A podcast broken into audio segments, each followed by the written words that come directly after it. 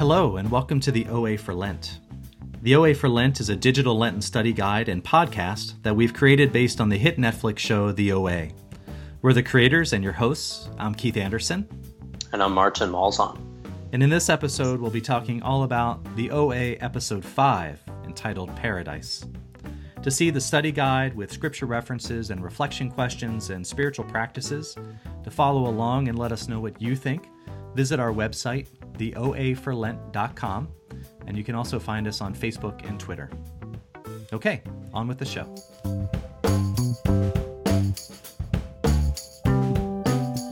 So, beginning with the last episode of our podcast, we decided not to go into too detailed a summary of the episodes because there's so much now going on in each episode. We really need time to get into the themes of it. But just as a reminder for episode five called Paradise, so we have this trip, which at first seemed to me, Martin, almost like a, a diversion from the main storyline. We had had episode four, and we're finding out about angels and the afterlife a little bit more, and Khatun and the movements. And so all this stuff is coming together kind of in the context of the mine. And then all of a sudden, we're going to Cuba. And I was like, what is going on that we're going now to Cuba? And as we see, Hap has heard the story of another NDE survivor, Renata, goes and hears her music, meets her, and then has this plan to lure her in using Homer, and then which also kind of breaks the rebellion that was happening in the basement uh, and breaks for a moment at least the bond between Homer and the OA. Uh, and just to jump into some of the big themes that I found in this episode, you know, one of the big themes in the episode, but also a big theme throughout this series, is the theme of imprisonment and freedom. Whereas some people in the series seem to be free, and yet they're really imprisoned. And some people in the series seem to be imprisoned, like those down in the mine, and yet find ways to be free. And I think that's a really interesting commentary for us in the ways that we imagine all the ways maybe in which we are free, but Lent calls us back to be aware of the ways in which we are imprisoned by our sin or by systems and, and other things. Um, the OA said, It's hard to understand how confusing freedom is when you've been a prisoner for so long how hard it is to grasp that you have a choice, that you can act, how unimaginable the sun is if you've been living underground for years. Try to imagine what it's like to be a prisoner for all those years. You're not free just because you can see the ocean. Captivity is a mentality, something that you carry with you. So, imprisonment and freedom to me stood out as a huge theme of the episode and for the whole series. Another theme was forgiveness and empathy. So, in this moment where the bonds between uh, those in the mine and between Homer and the OA is broken by this betrayal, by this affair he has with Renata down in Cuba. Um, we get to the point later in the episode where there is this forgiveness and reconciliation that happens really as the movements are being you know kind of explored and and discovered and so and but you can see in their faces and in the movements the pain right? That's there in this kind of moment of forgiveness. So we're almost like witnessing this wordless forgiveness that's happening kind of in the moment. And in those moments of forgiveness, it's hard, it's painful. Uh, there's the anger, there's the sense of betrayal, there's the, all the emotions that go invo- go along with it, and we see that all embodied in that moment. And then later on, we we see as she's telling the story to the five misfits in the abandoned house, how she's very, peaceful about it, right? Like that moment is has come and that moment is gone and she's made her peace with homer uh, in the mine. And now like when alfonso objects as he, she's telling the story right? He says i would never do that to you. And she says you have to understand. You know and so we see this forgiveness like the the peace that comes with forgiveness much later on and the empathy uh, in time and distance that she has, you know, for Homer. And then finally, uh, in the last 12 minutes, we see this theme of death and resurrection. And I remember as I was watching the episode, I actually had to pause the episode with like 15 minutes left because I think I don't know if I was binge watching them all at once at the same time, but I kind of reached a saturation point and I had to just hit pause right in the middle of that episode. And then I came back to it maybe the next day and I put it on and this whole thing with Scott in the last 12 minutes happens and I'm texting Martin saying, "Oh my god, Martin, now I see what you're talking about. Look at this." And um, what we see there is right Scott has been um, something's gone wrong with the experiment with Scott and Hap drags him into his cell, and he's there. He's got wounds on him, and he's bleeding out. Right, so the blood is like kind of pouring out from him in these kind of different areas. And clearly, I mean, it could not be any clearer. Scott, it looks like Jesus on the cross. So his Yes. his uh, dreadlocks are wrapped up around his head, and they look like a crown of thorns. His arms are extended out. Um, his legs are bent at such an angle that all the classic iconography that you see of Jesus on the cross, his knees are bent that way, exactly that way. And then he even has like a loincloth over his groin, and it, it's exactly like Jesus on the cross. And then Homer and the OA, in this kind of moment of forgiveness, start these movements and they're figuring out how they go together. And right as they do that, then this great song, Downtown by Majical Cloudz, starts. And we see like the blood rushing back to the body. And we even see the wounds. And it's not exactly, I don't know if you noticed that, Martin, like that we saw this wound on it, wound on his hand kind of clear up. And it wasn't exactly like in the middle of his hand, like a stigmata, like a like a nail wound from the cross, but it was pretty close and then that wound uh, just on the kind of the, the heel of his palm uh, heals up as well and so we have this moment of this cross moment of death and resurrection that i completely geeked out on um, and you know if we if having angels in the afterlife um, and you know kind of spirituality of the body wasn't enough here we it's like hitting you over the head. Here is jesus on the cross having died and being resurrected. Yeah, if the uh, if episode uh, you know four is the halfway point and you know gives you some of these like really aha moments with the movements, episode five is clearly where this becomes the OA for Lent.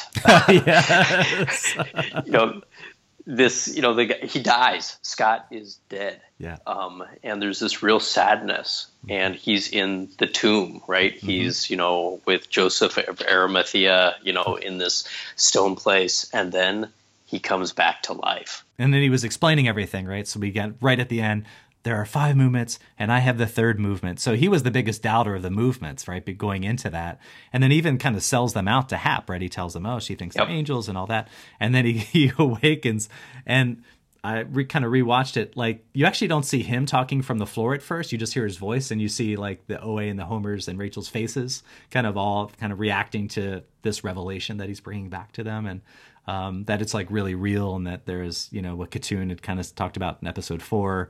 You know, now they're kind of describing what this what all this is. did you catch the way in which before scott comes back to life the way in which they ask him uh, you know how did you explain in nde to people in pittsburgh right which is where he's from Yeah. and he says well i didn't like i know better like. I, and i wonder if uh, he would have that same response now like having had like a longer nde where you know people observe him lifeless it's not just that you're unconscious and you have no heartbeat but hmm. that the blood has gone out of you and then it pools and then it comes back into you Yeah. which you know seems to be qualitatively different than resuscitation right this is actually resurrection Yes. Yes. Yeah. Well, I mean, I think that's part of the what we see playing out with EOA as she's meeting with the FBI counselor and talking with her parents. You know, there is this question that remains: Is this really real? Is this story true? Is she an angel? Is who is she who she thinks she is, or who we imagine her to be? Like these are questions that are still, you know, up in the air with this. And so you see in OA, she's very she tells her story to the five in the abandoned house but she hasn't told her parents yet right and That's and, true. and it's only the fbi agent that you know is kind of this unorthodox very kind of empathetic understanding guy that she's then slowly able to open herself up to so and i think even she said in it was episode four or five she said if i tell you the story you're going to say i'm crazy and have me locked up she said that to Uh-huh. her yeah Yeah, I, that that's one of these themes of like who can we tell our stories to who are going to li- who are going to listen. Uh, Yes. You know, the, you know Renata doesn't want to talk with Hap when uh, she when he goes to Cuba, That's and right. he he has to go back a second time. This time with Homer because he recognizes that the person she wants to talk to. I don't think it's just that it's a younger, attractive person, but it's also somebody who's gone through the same experience she's had Yeah. and has come back with this overwhelmingly, you know, kind of appreciation for life and a greater sensitivity, not just to, you know, have gifts to play musical instruments, but to be able to see the world differently. And Hap has not had this experience as much as he wants it yes. and tries to latch on to the experiences of others. Mm-hmm. It's not his experience. Yep. Yeah. She I remember she says to him at one point, I prefer to remain a mystery even to myself. so wow. she had not fully analyzed her own kind of NDE experience and, and what has come after for her.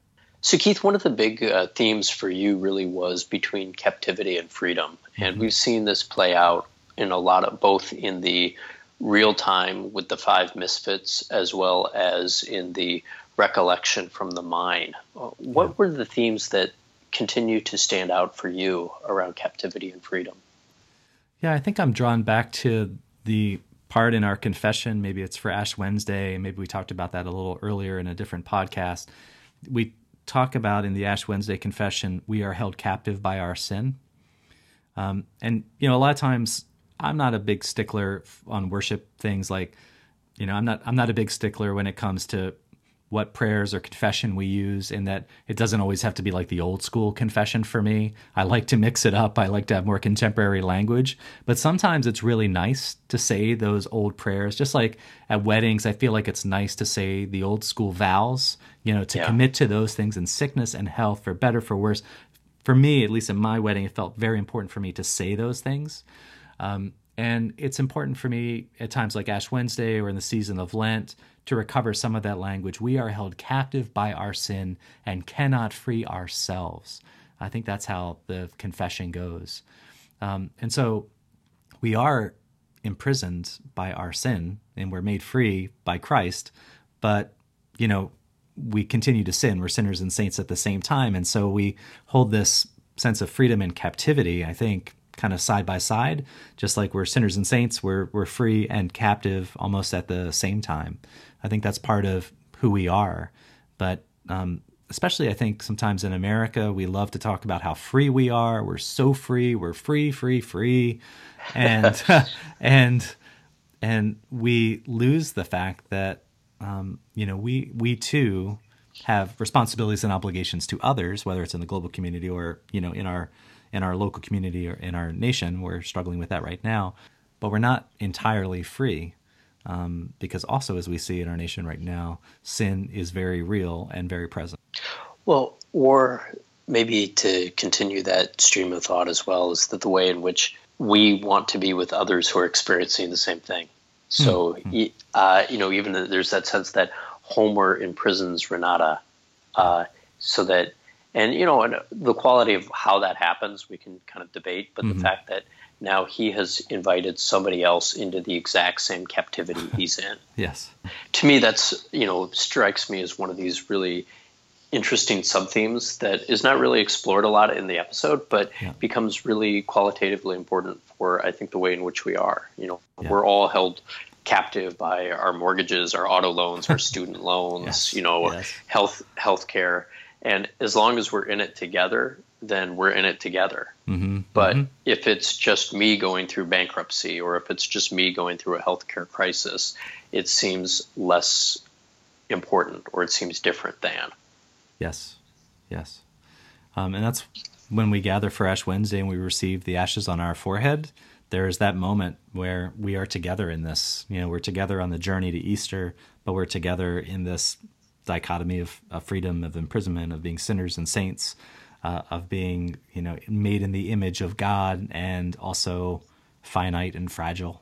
Well, it also then begins to be that quality of forgiveness and empathy. Mm-hmm. You know, you you really explore this uh, well in the online study guide, but that sense in which uh, you know Alfonso is saying, "Oh, I would never, uh, I wouldn't have done that to you." You know, when uh, Renata and Homer become intimate mm-hmm. in Cuba, where it's clear that uh, the OA and Homer have this uh, this emotional connection, mm-hmm. and she, you know, and she forgives him, yeah. and she says, "You know, it's but it's not like that." You yeah. know, you you wouldn't understand. Yeah, we've somehow turned everybody into our enemies and into the other I mean, that's one of my sadnesses in our civic life at the moment that somehow we're we're all pitted against each other. And always, always, always, we wind up having more in common than not, you know? Our kind of shared humanity, our hopes, our dreams, our sufferings, our failings.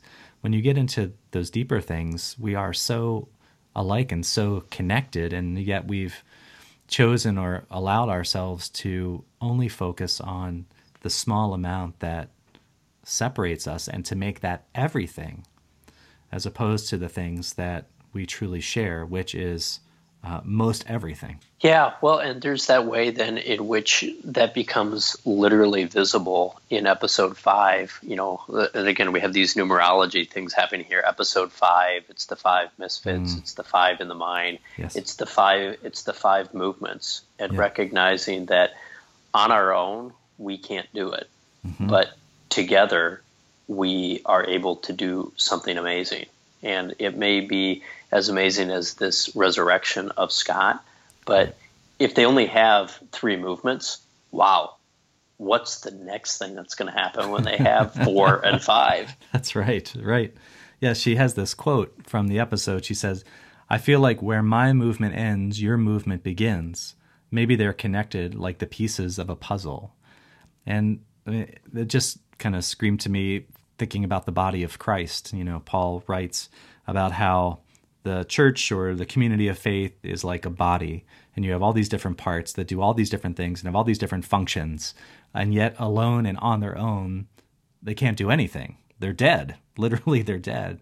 But together, um, working together, they are the body, they are the community, and truly do amazing things um, I did a I wrote a blog post recently, and I sort of used that metaphor and thinking about all the ways you know online in these digital spaces we have all this fake news and and kind of the aftermath of the election, realizing it's like people are living in different realities. A lot of people had, had talked about that. People felt like people were living in two different worlds or different realities. And part of that was due to the fact that we've customized our experience on the web so much that even though we're all on this network together, say Facebook or, or Twitter or something else, our experience is so tailored to ourselves that we've created these echo chambers. And so wow. in, in this post, I talked about how it's not that, you know, like when Paul writes about the body, it's not like the hand and the foot and the eye and the ear, they're all bickering with each other. They actually don't even know that they exist, right? Mm. They don't even know mm. that the other one exists anymore. And that's truly the problem to, you know, kind of reconnect people neighbors, communities, churches uh, together for the sake of the common good. Well, and that's one of the things I like about this project, Keith, is that, you know, at least in theory, what we're doing is we're connecting the pragmatic spirituality, uh, you know, binge watching,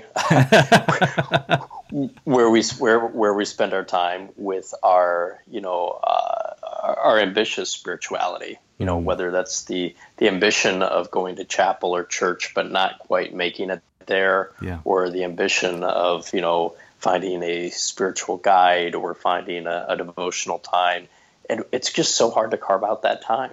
Yeah, and but who's to say this isn't church or this isn't chapel or this isn't Bible study? You know, that's the thing. It's even hard for somebody that's very invested and involved in digital faith formation and digital projects, you know, like me, and I know you are too. You incorporate technology into all the different things you do uh, in your chaplaincy, but it's still there's still this element of it that says if people aren't in a room together, it's not real.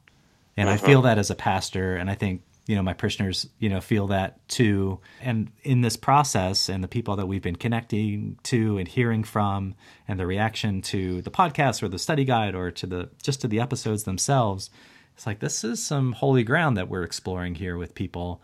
And um, i think we need to think about like oh the holy spirit's here. Two or more are gathered even on a podcast. Mm-hmm, mm-hmm, and there are more more gathered here with us because they're listening wherever they are uh, if they're in the subway or they're on vacation, uh, we're gathered together here around uh, the Word, and this is real.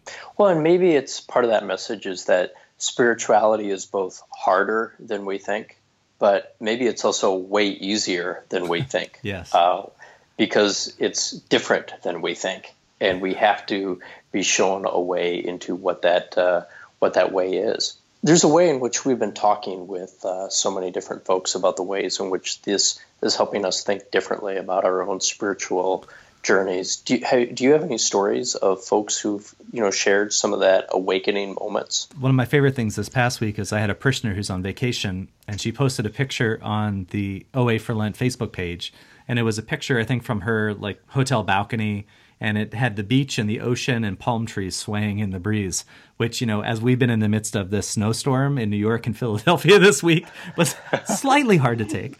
But she said i'm here listening to your podcast as i'm sitting here basically on the balcony at the beach listening to it was when we were talking about families i think in the last episode and about how often when you go to college you're creating new families. And she said i'm reflecting on this and you know with a kid that's thinking about going you know thinking about college going off to college and what that means.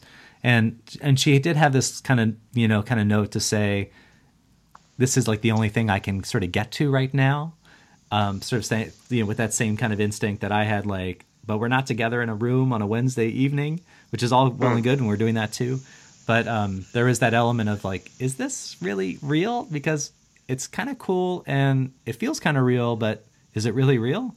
And mm. I think what we're hearing back from people is, you know, it is. And it's been really great to see. So, and as we've been talking about, I hope when the series has wrapped up, you know, one of the cool things about the series is it's just going to live here online. So people can plug into it anytime. If they can't watch the whole OA before Easter, you can watch it later you know when next lent rolls around people can do the oa for lent on their own and every all the materials will already be there for them um, and you can go back to it. You know, you can do parts of the study guide now, do parts of the study guide later, whether the practices or the questions, depending on on your time. And it's just allowing people to discover God and the work of the Spirit in their lives, you know, when they can, where they can. Well, one of the themes I think is really powerful in episode five as well is the theme of music, um, which is ever present, you know, in TV series and movies. You know, it's hardly a moment where there's not some kind of music bed kind of going on underneath. But music plays a really important role in this episode, especially, but also in the OA more generally. So Renata's music, when she's playing on the guitar, everybody in that bar is transfixed, right? Like Hap is transfixed, and the bartender behind him, everybody is like frozen in place uh. the first time he sees her. And then when they go back and he takes Homer, Homer and Hap are also then again transfixed by the music. Um, uh-huh. And so Renata's music is a is a powerful part of this episode. And actually, one of the spiritual practices we invite you to on the study guide on the website is to listen to that. We've embedded the that music clip. It's like about two and a half minutes of that song, and you can play that and to listen to it, you know, more deeply as they did, and maybe even listen to it almost like a prayer. Um, and I have to say that I've listened to that song downtown, where the one that plays when Scott is re- resurrected. I've listened to that way too many times. It's almost to the point of being creepy, but I dig it somehow. Um, and in the guide, we put a link to somebody put together a whole playlist for um, the OA, the whole season. So you could listen to all the different songs that are included throughout the entire season. It's interesting to look at the titles because some of them relate to the themes, and it's a whole diversity from you know the heavy metal to the more ambient, like Downtown, or Spanish, you know, guitar playing, uh, classical guitar playing, like we have uh, with Renata. So music plays a big role. And Martin, that's been something that's been a big part of the, the whole series for you from the very beginning. Yeah, I will. Uh, I'll confess to having listened to that playlist uh, more than once, or maybe even more than twenty times. well, and I, I think about that playlist in two regards. So we have the the way in which you know the captives uh, you have nina then prairie then the oa's violin playing and then you've got uh, Rachel with perfect pitch, and then you've got Renata as the guitar player. So you see that the NDEs were able to bring out a different mode of communication. Mm. And if these are angels, like we're saying, you know, there's this stereotype that angels are playing heavenly music. Yeah. Uh, so what is the quality with which they're communicating using a literal different language? That's interesting to me. I think equally interesting to me, though, is the accompaniment music to the series, mm. the way in which, um, you know, one of the creators is a musician himself, right? right? Right. And so we find that, you know, this is not just background music to fill in a mood, hmm. but that this may be storytelling in itself. And it serves both as a, a device in which to introduce characters, but I think it also feel serves as a device with which to connect with an emotive part of ourselves. Um, and you know that that music that they chose for the resurrection scene of Scott is mm-hmm. just wow. Yeah, if you don't listen, if you only listen to it once, I would be surprised. yes, and let us know because we're well past that.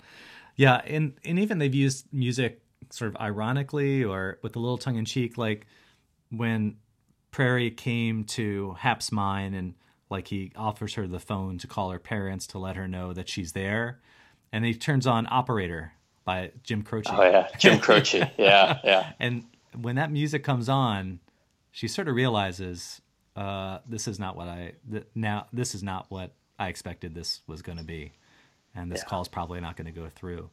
So yeah, music keeps coming up, and I think you're right that the background music, the um, it, it does add to kind of the emotive nature of the entire experience. Um, so if the series is wanting to draw us into thinking about the body and being re-engaged with the body, music also plays a part of that in, in engaging our senses, you know, and more than just uh, our eyes uh, on the TV screen or our ears for the dialogue, but there's this other, as you said, you know, communication, something that's being imparted to us uh, at the same time as we're watching the story play out. And I think it adds to to the experience of each episode. Well, and your your spiritual practice for this to just listen to Renata's song and to listen to it not musically, but listen to it as a prayer. Yeah. I think you know I, I think there's something to that. Um, I think that we will engage ourselves and our world and God uh, differently uh, if we begin to imagine that that's exactly what this is. This is a, a chords of prayer. Well, didn't Hildegard of Bingen say um, singing is praying twice or something like that? Yeah. You know, yeah. that, I mean, there's, again, a whole tradition of sacred music, and that, you know, beautiful music draws us into the presence of God. Yeah. And why can't that be? And I think that's, well, who knows exactly what's going on in Cuba when they're listening to this music, but it draws them into a transcendent moment. And that is part of what church music and sacred music is designed to do. Well, it's what church music and sacred music is designed to do, and it's what pop music does. Yeah. Right. I, well, and I, to me, one of the most powerful uh, moments in pop culture of the last six months was on Saturday Night Live uh, after the election, mm. and they had uh, the character who plays Hillary Clinton comes out and plays the Leonard Cohen song "Who Died That Week" of yeah. Hallelujah. Yeah, and you know suddenly the words are not. It's not just Leonard Cohen, which is Hallelujah is just this amazing song on its own, mm-hmm. and it's not just a defeated political character, yeah. but you put both of these together, and it becomes this transcendent moment. I think for you know the nation. You know whether one supported. Uh, you know, candidate Clinton or not, it becomes mm-hmm. this real palpable sense of both disappointment and like, you know, I came and you know, like I gave you everything I had and you said it wasn't enough. Keith, did you ever see that movie uh, Walk the Line about Johnny Cash? Oh yeah. yeah. There's this real, there's that really great scene where he's about to get record, uh, signed by a, a record label, and he begins to sing a spiritual gospel spiritual, and they stop him right in the middle of it, and they're like, I don't want to, you know, that's good, you know, please leave. Hmm. And he's like, well, what are you saying? He's like, I'm saying that, you know, I don't believe you. And he says, are you saying I don't believe in God? And he's saying, no, what I'm saying is I've heard this song again and again. Hmm. And if you had only one song to sing, would you sing the same old song over and over? Yeah. Or would you sing something true, something real? Yeah. And that's where this moment where Joaquin Phoenix playing Johnny Cash – says, "Okay, I, I got something for you," and this kind of this scowl comes over his face and this rumble comes from his voice, and he mm. says. I hear that train a coming. It's yeah. coming around the bend, and you, you know, and all of a sudden you get, uh, you know, Folsom Prison Blues. Yeah, yeah. And that the guy's like, yes, that's what I want. Yeah. And I wonder if that there's this way in which, for so many of us, we have the sense that our prescribed spiritual actions or our prescribed religiosity is supposed to be a hymn, if it's supposed to be something classical, mm-hmm. or if what this show is helping us unlock is that there's a way in which what our spirituality and our religiosity is supposed to be is real, our lived experience. Yeah, yeah. I tell you, I think that's more and more the case. That uh, uh, the more I take my starting point as the lived experience and the real, and then ask faith questions about it, that's what connects and that's what unlocks something. And the church, we have to figure that out pretty quick um, because that's where people are and that's where God is too.